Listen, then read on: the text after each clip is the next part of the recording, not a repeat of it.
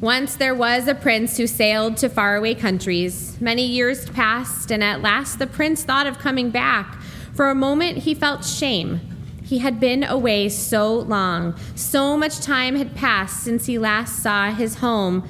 And then he said to himself, I must not be ashamed to come back. After all, it is to my own ancestral property that I return. So it is with us. No matter how far we have wandered from the Torah, it remains our own possession. For scripture says, Moses charged us with this teaching as the heritage of the congregation of Jacob. Each of us has our own portion of the Torah, it belongs to us. And when we take up the study of Torah, we are coming home.